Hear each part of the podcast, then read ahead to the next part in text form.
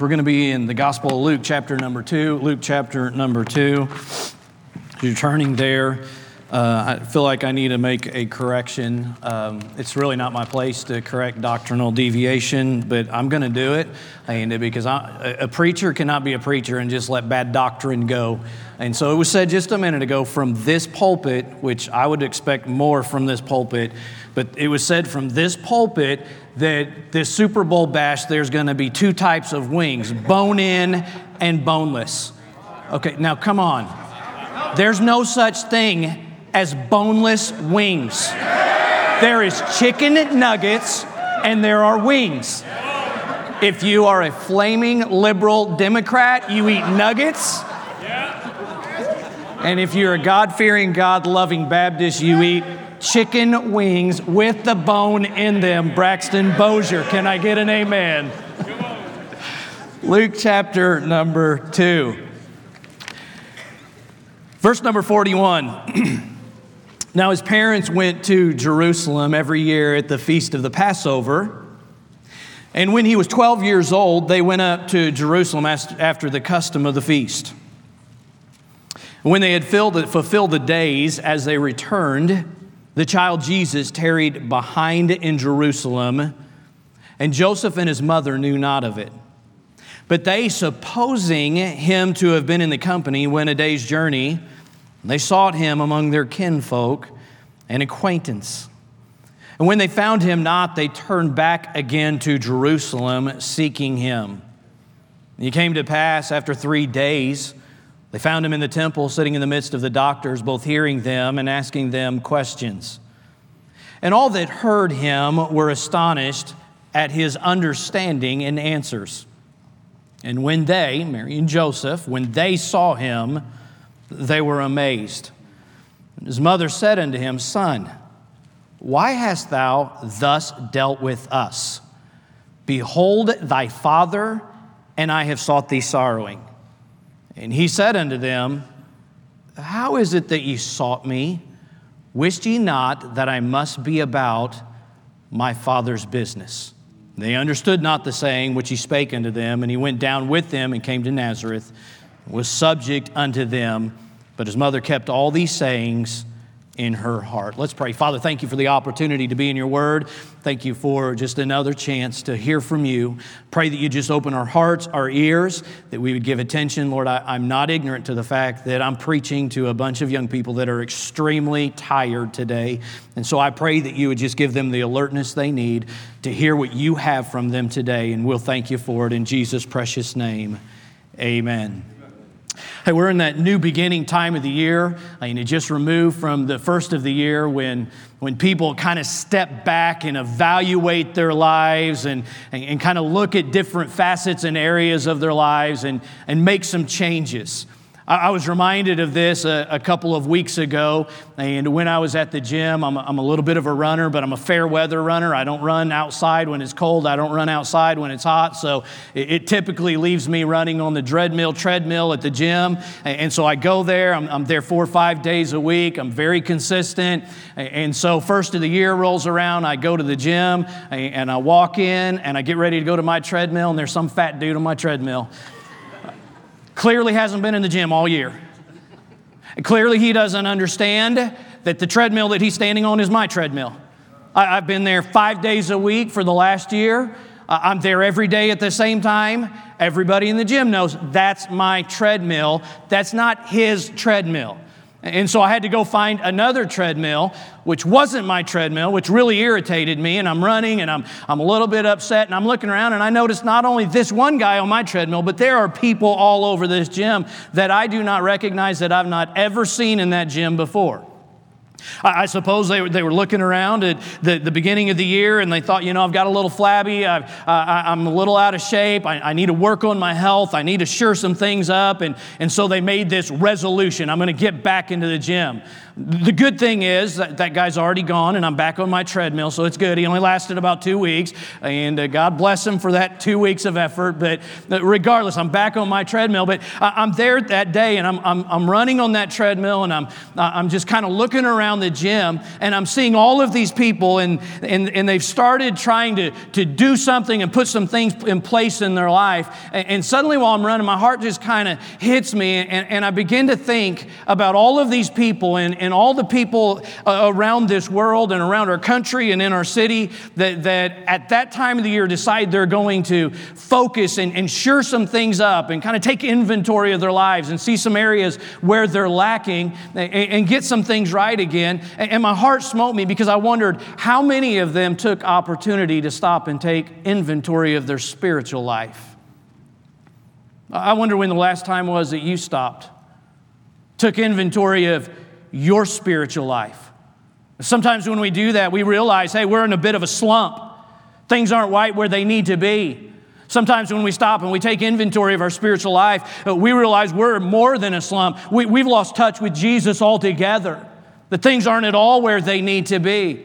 And I love a text like this because it's a great reminder for us today that, that when we stop and take inventory, that we might find that our relationship, our, our proximity to the Lord Jesus Christ is not where it once was, and, and it gives us the key ingredients that we need to get back to where we need to be. So I want to just show you three things that I find in this text, three stages in the, in the lives of Mary and Joseph as they took this journey back to Christ. First, we're going to see the, the part of the journey where they realized Christ was missing. Second, we find the part of the journey where they go looking for him. And last, we find the part of the journey where they find him again. The story that, that, that surrounds the text that I read shows Jesus on the brink of manhood, adulthood. The incident was around the Passover time when Jesus was 12. The text tells us that. Joseph and Mary, they're devout Jewish couple, and they're going to go to Jerusalem and they're going to celebrate the feast of the Passover.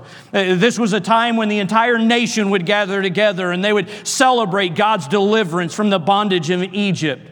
The, the Passover was one of three major feasts that Israel uh, would be uh, celebrated in Israel. There would be the Passover, there would be Pentecost, and there would be the Feast of the Tabernacles. There would actually be the Passover day, and then after Passover day, there would be a seven day long feast of unleavened bread. Eventually, this entire eight day period became, became known collectively as Passover.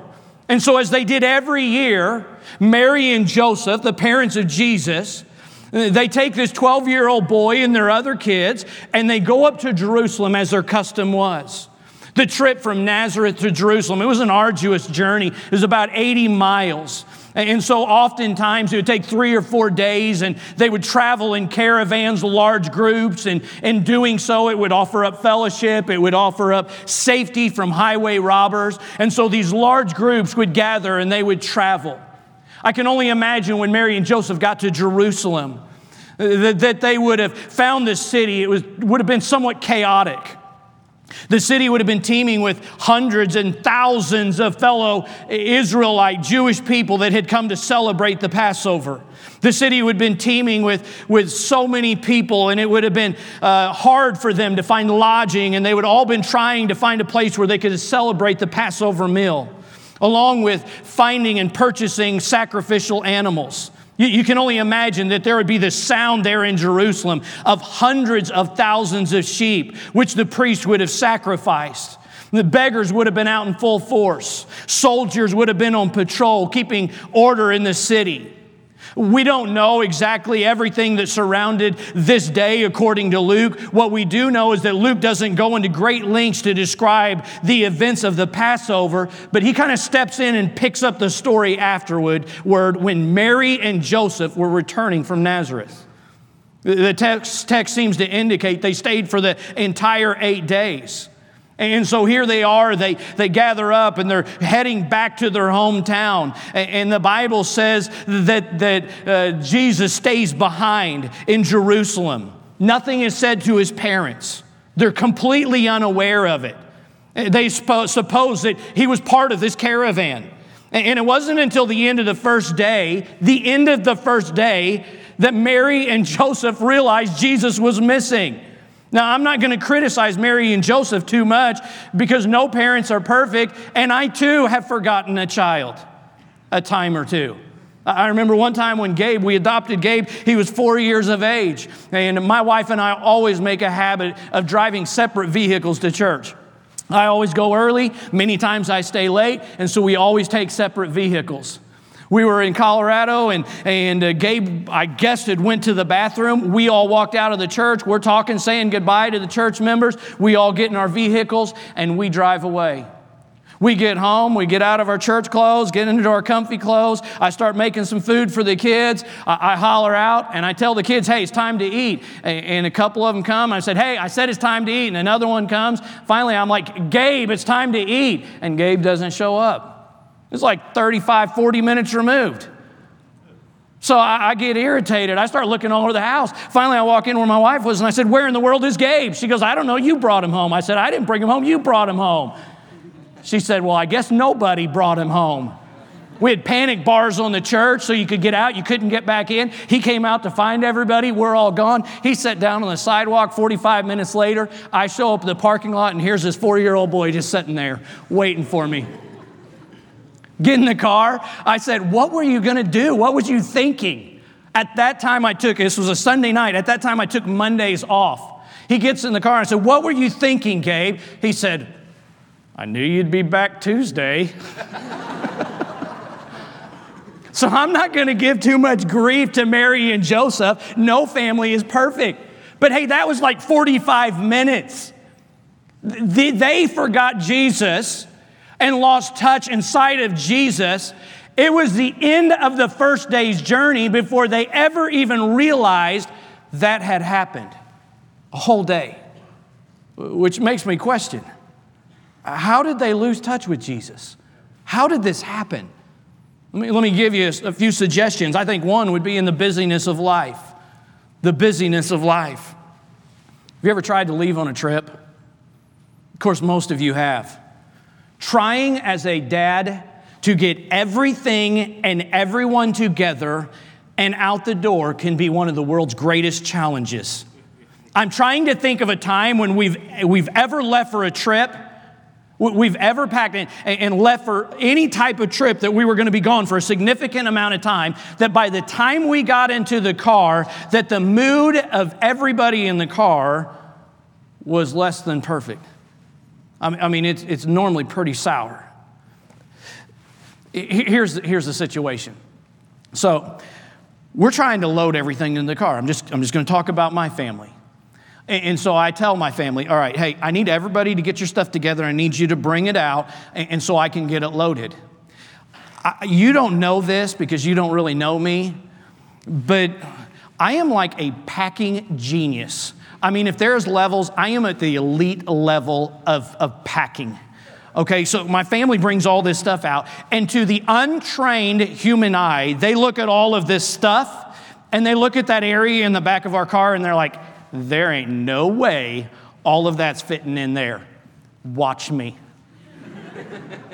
I'll impress anybody.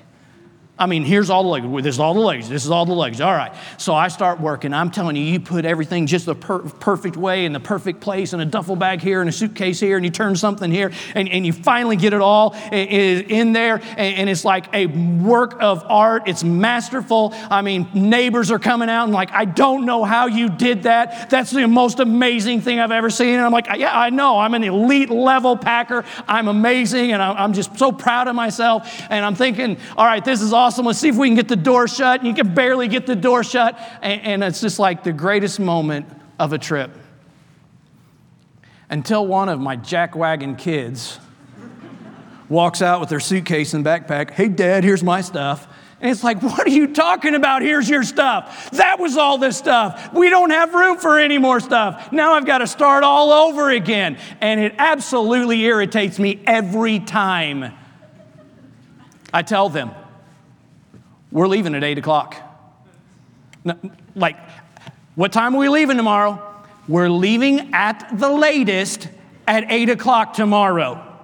At the latest means we're not leaving at 8 o'clock. We're leaving at the latest 8 o'clock, which means we're leaving earlier than 8 o'clock. They know me. If you're not 15, 30 minutes early, you're late. So they know. What I really mean is when I'm ready to leave, I'm ready to go, that's when we're going to go.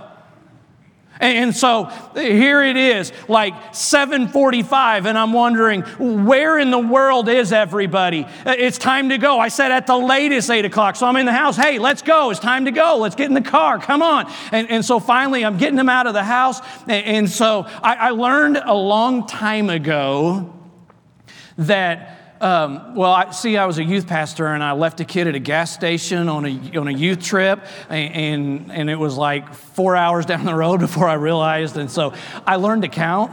And, and so here's my kids and they're, they're getting into the, the car, and, and that's a, a, whole thing in and of itself because they're all fighting over the seats. And so, I mean, there's elbows being thrown, teeth getting knocked out. That's my seat, that's my seat. And, and finally, I'm like, listen, I don't care if you ride on the roof, just grab on somewhere because this car's leaving. And so we, everybody gets in the car and they're sitting down, and, and, and I want to count because I don't want to leave anybody. And so there's six of us. So it's one, two, three, four, five, six, and I'm, I'm ready to count. And so they all get in the car and there's fighting. And by this time, my, my blood pressure is way high. And I'm like, one, two, me and my wife, two, three, four, five. We only got five. Where's Keith? Why isn't he in the car? What's he doing? He's in the shower. in the shower? Are you kidding me? Get out of the house or out of the car, walk in, knock on the door. Dude, what are you doing? I'm taking a shower. I said we was leaving. You said we was leaving at 8. No, I didn't say we was leaving at 8. I said we was leaving at the latest at 8, which meant it's 7:45. You should have been in the car, joker. So he gets out, out, runs out, gets in the car. He knows he's in trouble. I get in, one, two, three, four, five. Six. There's only five. Where's Carissa? She had to go to the bathroom. What do you mean we had to go to the bathroom? We just got ready to go. So finally, one, two, three, four, five, six, we got them all. We buckle up. Nobody's saying a word. We go through town, we get on the interstate, cruise is set, and it's like, ah. And then I hear, um, I forgot my phone. You forgot what? I forgot my phone. Do you need your phone? Yes, I need my phone. At, this point, I'm like, all right, here's the deal. You're getting out and walking. And I would say that if it wasn't my wife that forgot her phone. so what do we do? We go all the way back, get the phone, you get back, and then someone's like, well, since she's getting the phone, I, I forgot this. And someone else like, I got to go to the bathroom. And I'm telling you, in the busyness of it all, it, it is absolutely chaotic. Can you imagine that this, it would have been very, very similar for Mary and Joseph? By the time that Jesus was 12, they would have had multiple children. They would have been traveling in this huge caravan, trying to get all of their stuff from a week's trip, a week's journey, all of their stuff together. And they would have been traveling. They didn't want people to wait. And it would have just been very chaotic trying to get everybody out the door. Hey, can you understand this? Is your life busy? I remember when I was in Bible college and I worked as a, a youth pastor. I worked a full time job. My last two years, I was married and, and had a child. I was, of course, going to school. And I can remember thinking to myself, if I could ever just, just take my life and narrow it down to just two priorities instead of four, if I could ever just get to where ministry and family was the priority and I didn't have to juggle a full time job and I didn't have to juggle school, and I'm just simply saying that you know what I'm talking about when I say how busy our lives can become. And sometimes they become so absolutely busy that we lose sight of Jesus and we don't even know it. Not only the busyness of life, but the priorities of life.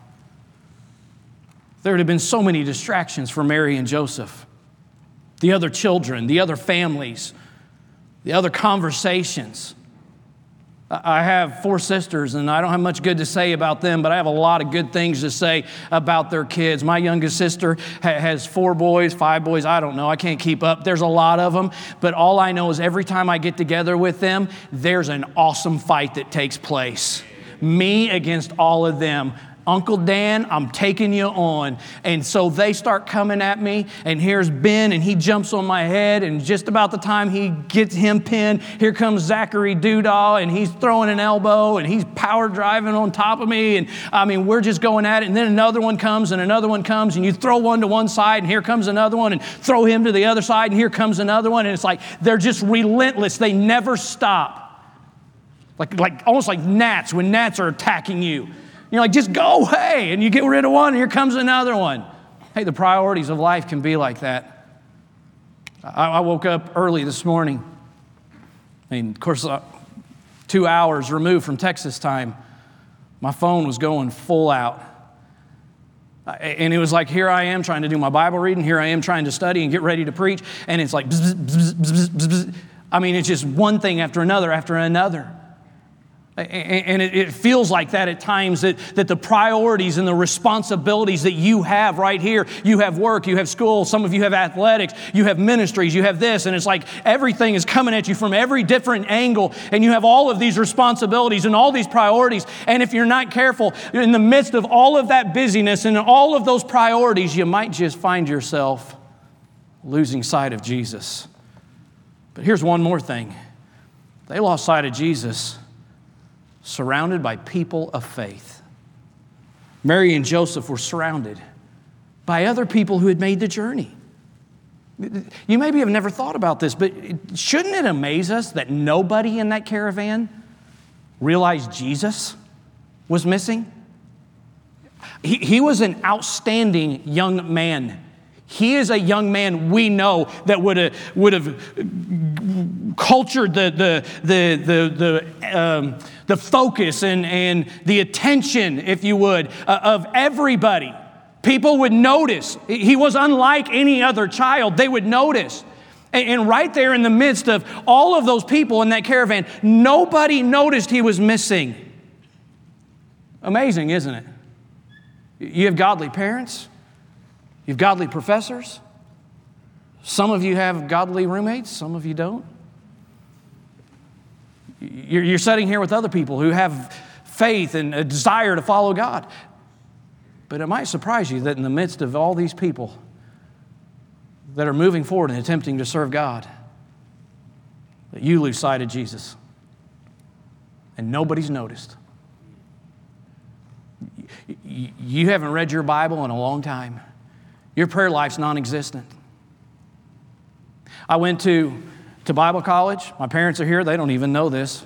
Probably going to be in big trouble now, but it's a good illustration. Took a job at Domino's Pizza.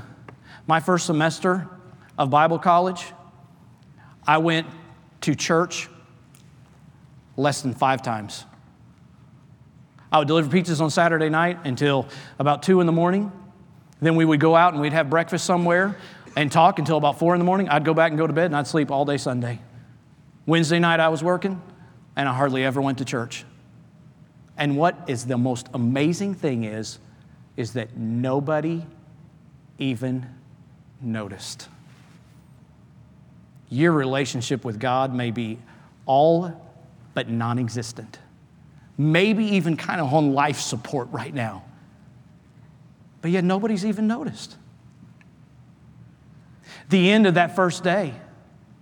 I don't know what happened. I don't know if they got the other kids down for, to sleep. I, I don't know exactly. The Bible doesn't tell us how it happened. But at some point, at the end of that first day, Mary and Joseph, they take stock, they take inventory of everything. And somewhere along the line, it, it becomes very apparent to them that Jesus is missing. He's not there. It might just be that today, in the midst of all of everything else going on. It maybe has been a couple of weeks, maybe a couple months, maybe six months, maybe a long time since you've been in touch with Jesus. But maybe this would be a real good time, like Mary and Joseph, to just stop and take some inventory in your life. Where is your walk with the Lord? When was the last time that, that your relationship was where it needed to be? When was the last time that you were in the, the proximity of your Savior that you're supposed to and should be? When was that?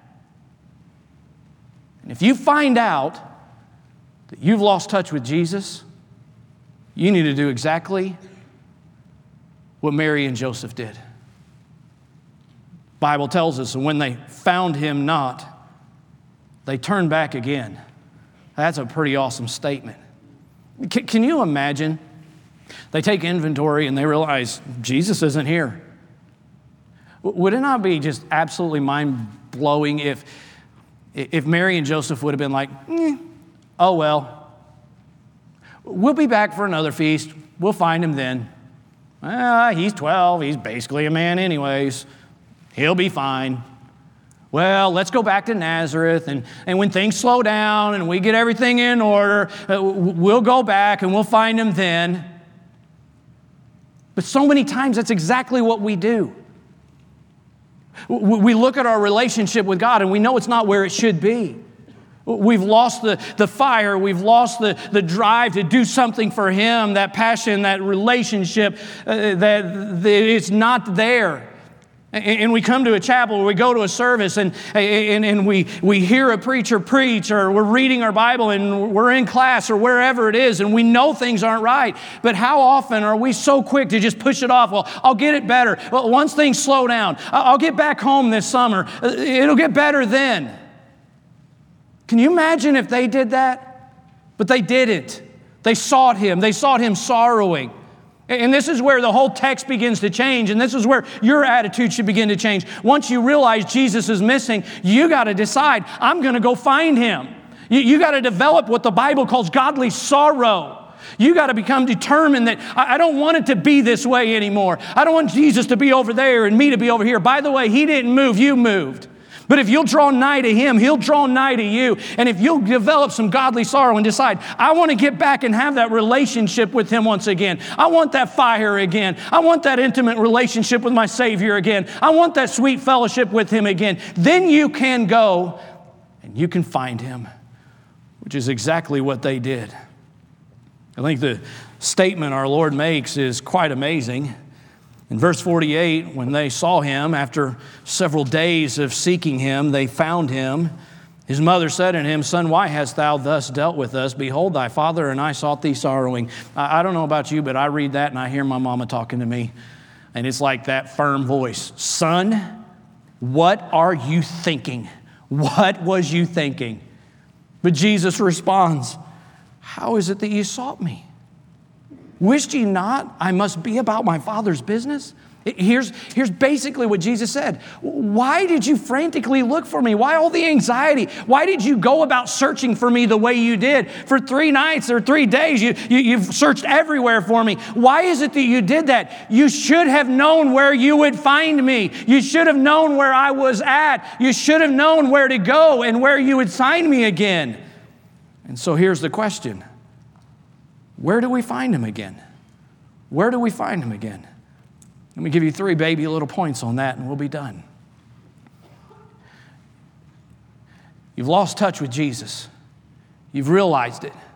Now you want to seek him. Where do you find him? You find him in the same proximity where you left him. They found him in the exact same proximity they lost him. The last time they saw Jesus, he was in Jerusalem. The last time they saw Jesus, he was likely around the temple. Let me ask you this When was the last time you were close to Jesus? Where were you spiritually? What were you doing to be close to him? What was different then than now? Because I'm telling you, if you'll just go back to that very spot, if you'll go back to that very place, you'll find He's still there. And that sweet fellowship, that sweet relationship, it's still there. For some of you, it was a youth camp. For some of you, it was when you was back home and life was easier and slower. For some of you, it was before you got to hanging out with that friend or that person. It was before that boy or that girl. It was when you was reading your Bible. It was again when you was consistent in your prayer life, when you was actively involved in serving in church and not just kind of hidden amongst the massive masses. It was back then, and if you'll just go back to that spot, you'll realize that's where he is. Be sure you'll find him right where you left him. But not only that, they found him at the house of God. Imagine that. Finding Jesus at his house. What a novel thought. does that sound a bit sarcastic? Well, good, because it's intentional. Because it truly is obvious that, that if you want to get back in step with God, there's no better place than in His house. If I want to get in shape, I go to the gym. If I want to earn a paycheck, I go to work. If I want groceries, I go to the grocery store. If I want to golf, I go to the golf course. Some things are easy to understand. And if you want to meet and get back in touch with God, then go where God meets with His people, and that is His house. The full soul loatheth the honeycomb, but to the hungry soul, every bitter thing is sweet. And there is a great temptation in Bible college that you hear so much preaching, you're in so many classes, you get so many lectures, that you get so full of so many good things that you get to the point where you just tune it out. You know what I'm talking about. There's a lot of chapel services.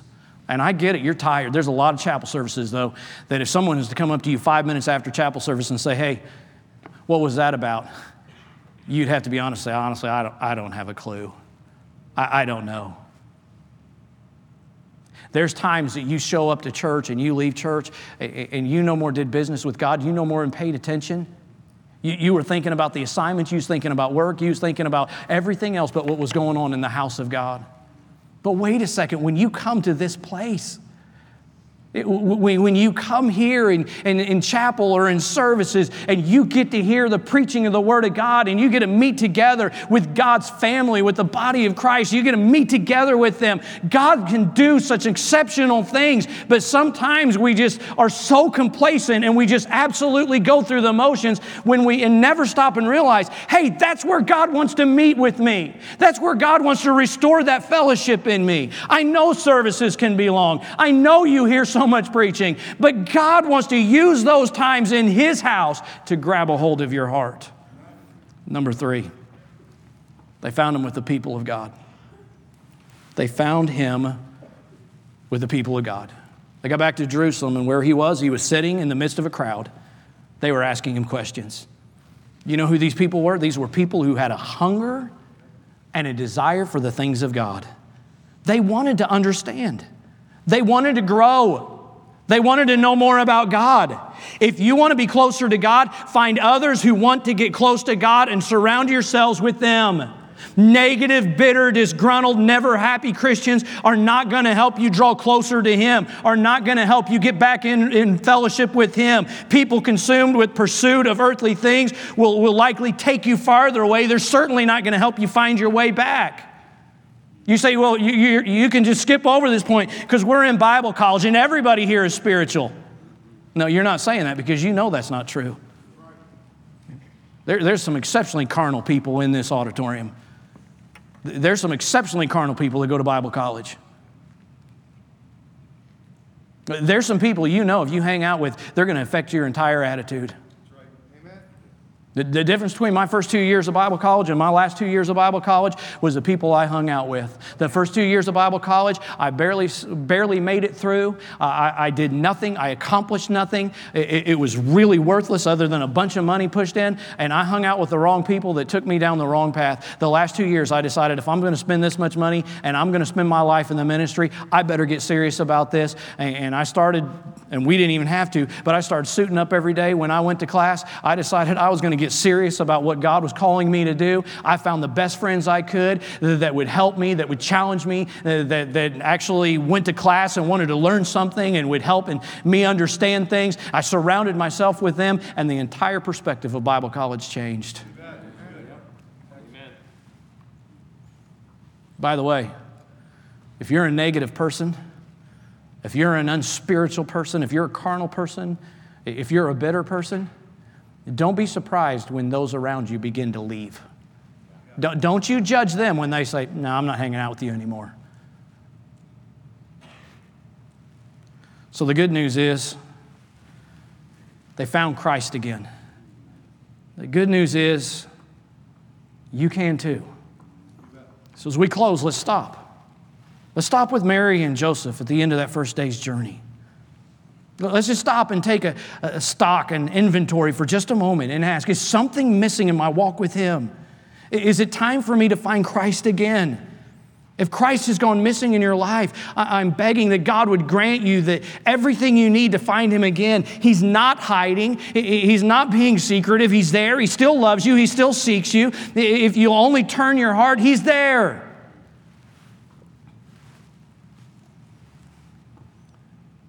Christmas time, and, and I'm done with this, at Christmas time, all of our kids came home. I have two daughters that are married now, and so they came home and brought their husbands. And then Keith is, is here, and, and we have one son, Gabe, that's still at home.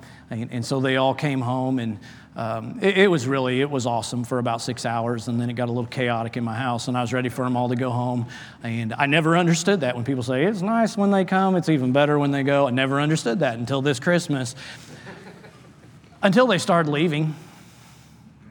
First was Chrissa and Zach, and I had to take them to the airport and drop them off. They got married two years ago and moved to Virginia. See them maybe twice a year, just the way life is right now. And so, knowing that I was dropping them off right after Christmas and I wouldn't see them again until the end of June or 1st of July, I hugged them. Zach's a big old boy. I even tried to hug him, barely, you know, kind of got around him, but he's a big old boy and, and, and hugged him. I watched them walk into the airport, and I got in my car and I drove off. And I'm not much of a crier, but tears kind of welled up in my eyes. Next day, Kaylee and Jarrett had to go back to Roswell, where he's a youth pastor. And so they walked out and got in their car and hugged them goodbye and kind of went and sat in my recliner and choked down the tears because there goes my baby girl and her husband back to Roswell. A couple days later, it's time for Keith to get on the plane and come back here for basketball. Took him to the airport early one morning, and he's my bud, best friend. And, and, and so I dropped him off the airport. We hugged, you know, we're men, we're tough. And he goes and walks in the airport, and I'm driving away, and big old tears start running down my cheek. Not, not because I'm sad he's here, I'm just, I want to miss my bud. But then I begin to think, as I hugged him goodbye, I began to think as I was driving away, the next time I see him, those very arms that hugged him goodbye are going to be there to hug him hello.